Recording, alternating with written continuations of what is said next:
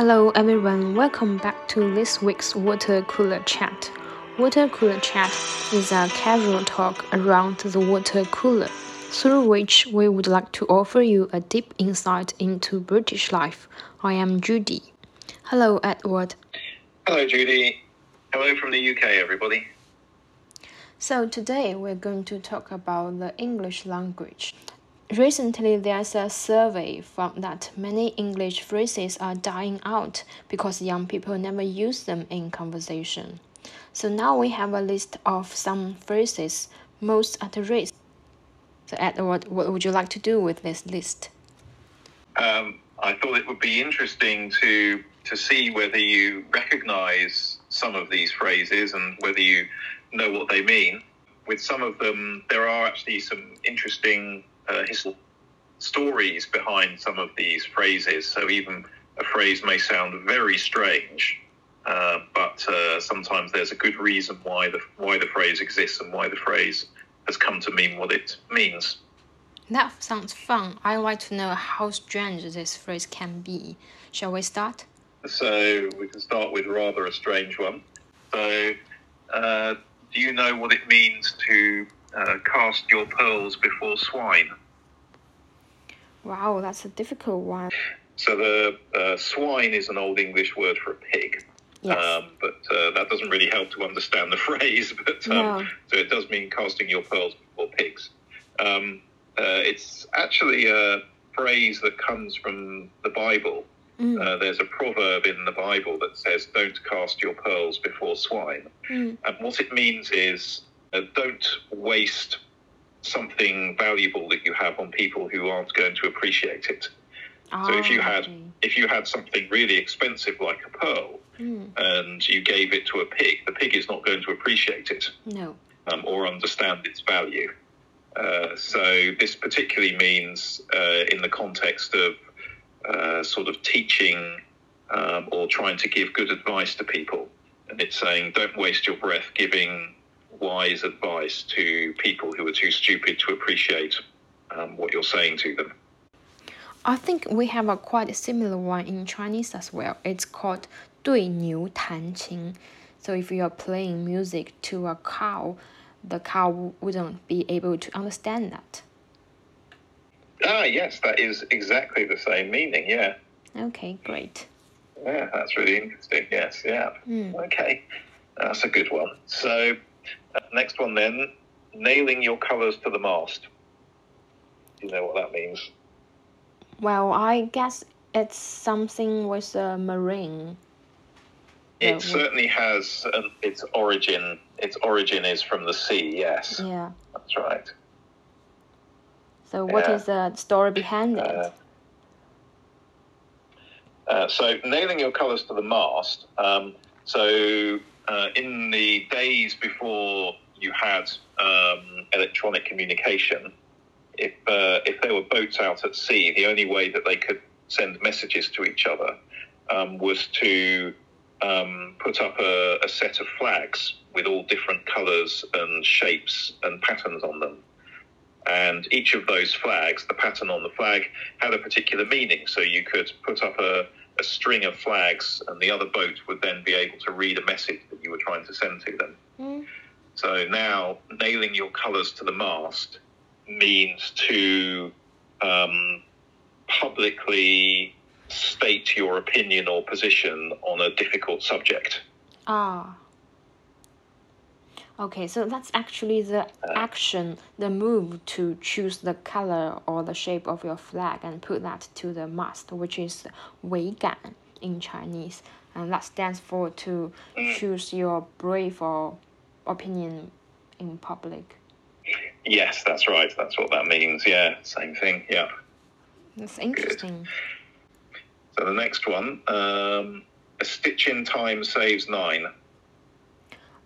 A stitch in time saves nine. So does it mean a stitch in time saves more stitches?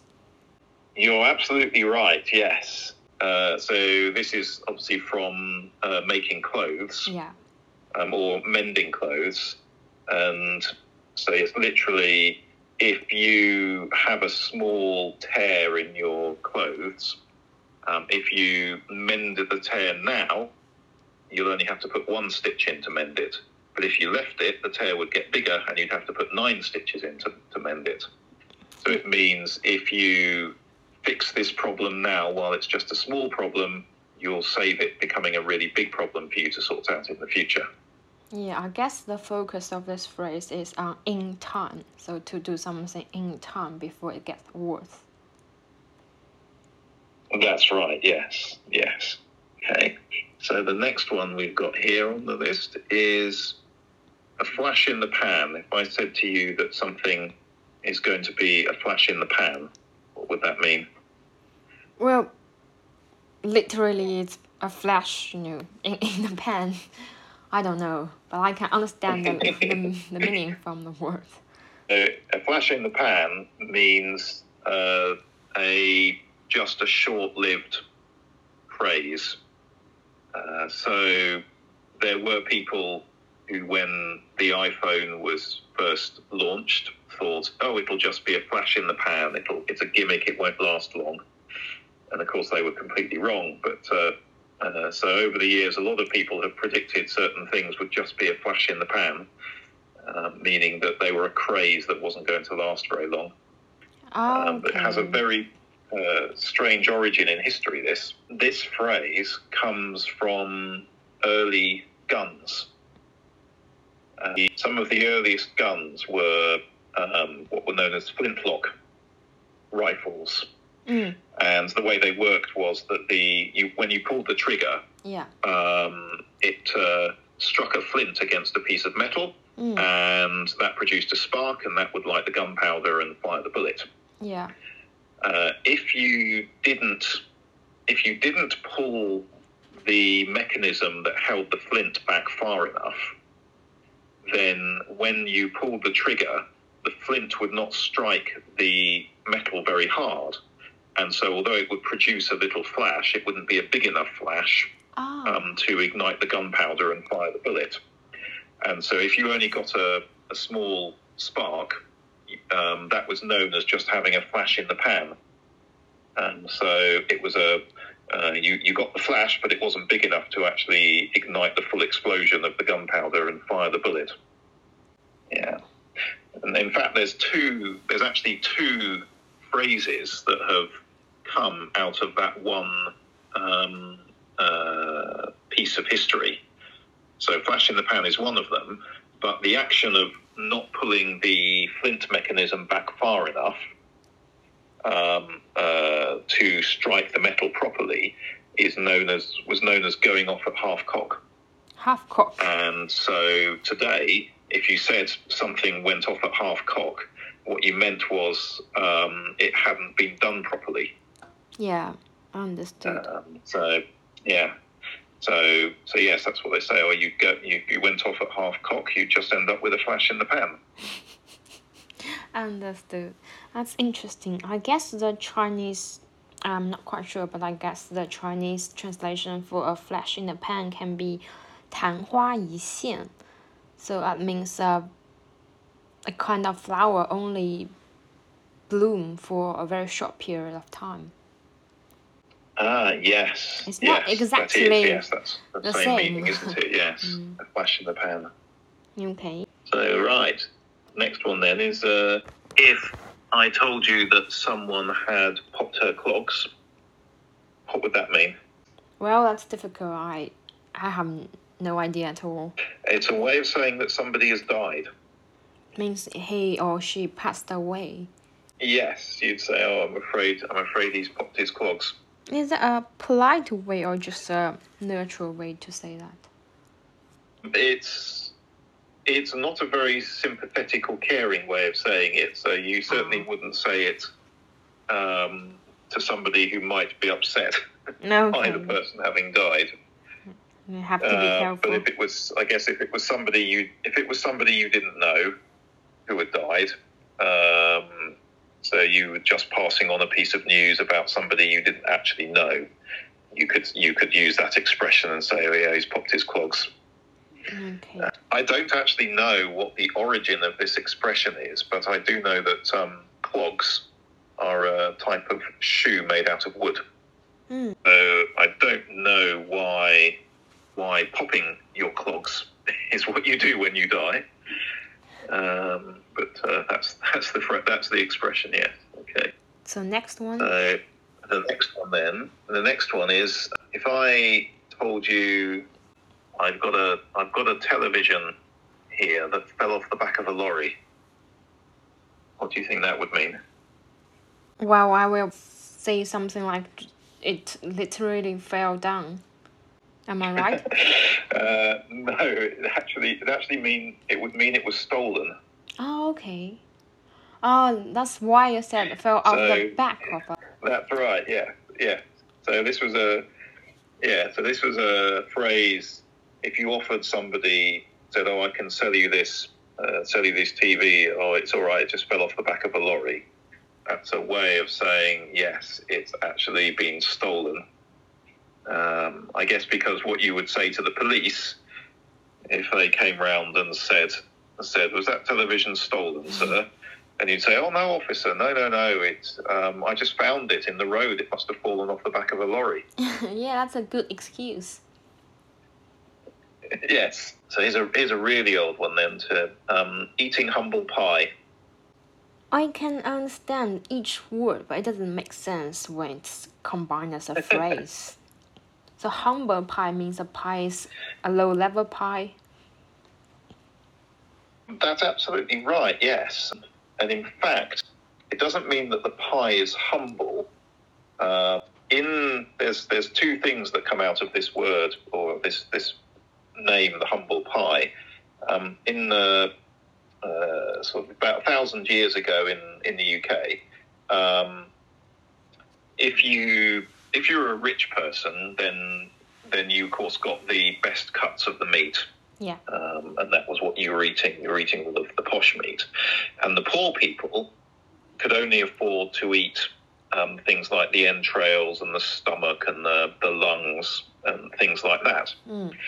And those bits of the animal were known as the humbles, and that was the that so that was the name given to the the intestines, the the liver, the lungs, the stomach, or the back bit. They were known as the humbles. Yeah. And so a humble pie was the pie that was filled with all of the cheapest, nastiest bits of the meat. Yeah. And it's because of it's because of that that the word humble now means to be sort of um, consider yourself to be a low person and not very important.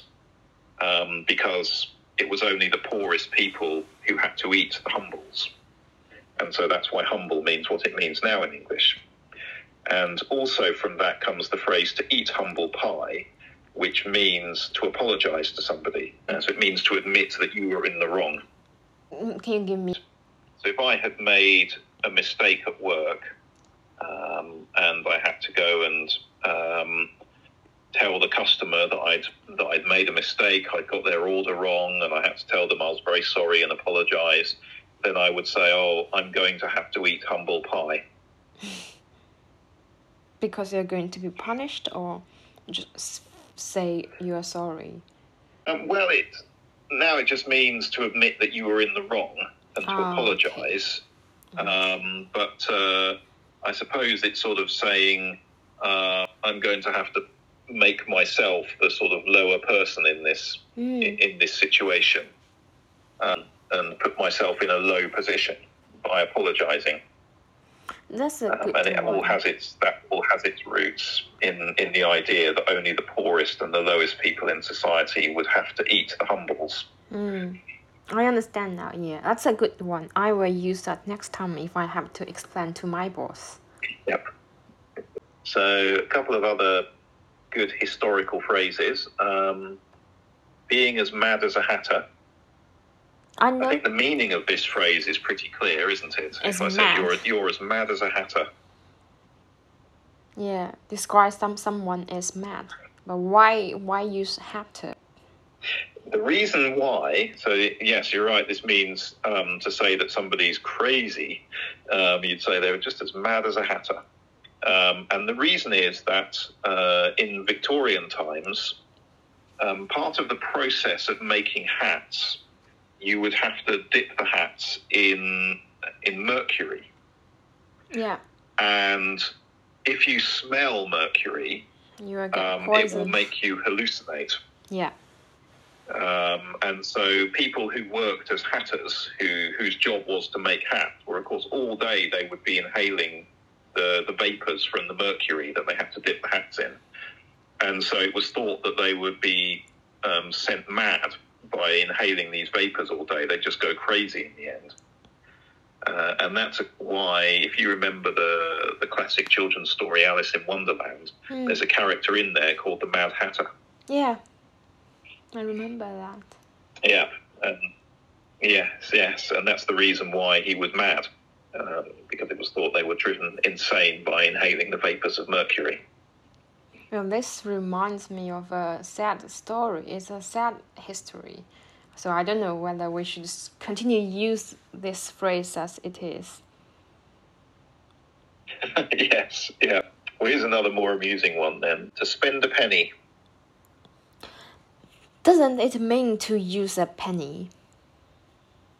Not anymore. No, it is a it's a polite way in England of telling somebody that you need to use the toilet. You, you'd say to somebody, "I need to spend a penny." It's a useful, useful little phrase to know. So, and it has its origins in the Great Exhibition, which was held in 1851.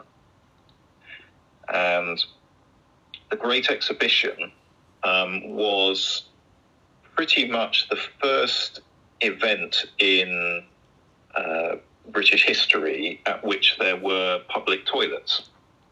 And uh, to use those public toilets cost you a penny. I almost guess it because we have the same thing. If you go to a public toilet in some part of the tourism area, you have to pay, you know, one RMB or something. That's exactly same as to spend a penny. Exactly, yeah. So, so that's uh, remained in British culture as being the phrase that you used if you needed to use the toilet, um, because British people, being very reserved, didn't ever like to actually say, "I need to go to the toilet." So we came up with all sorts of other um, little phrases that uh, meant the same thing without actually having to say it. Yeah, I was about to ask wha- what is a modern way to say that rather than spending a penny.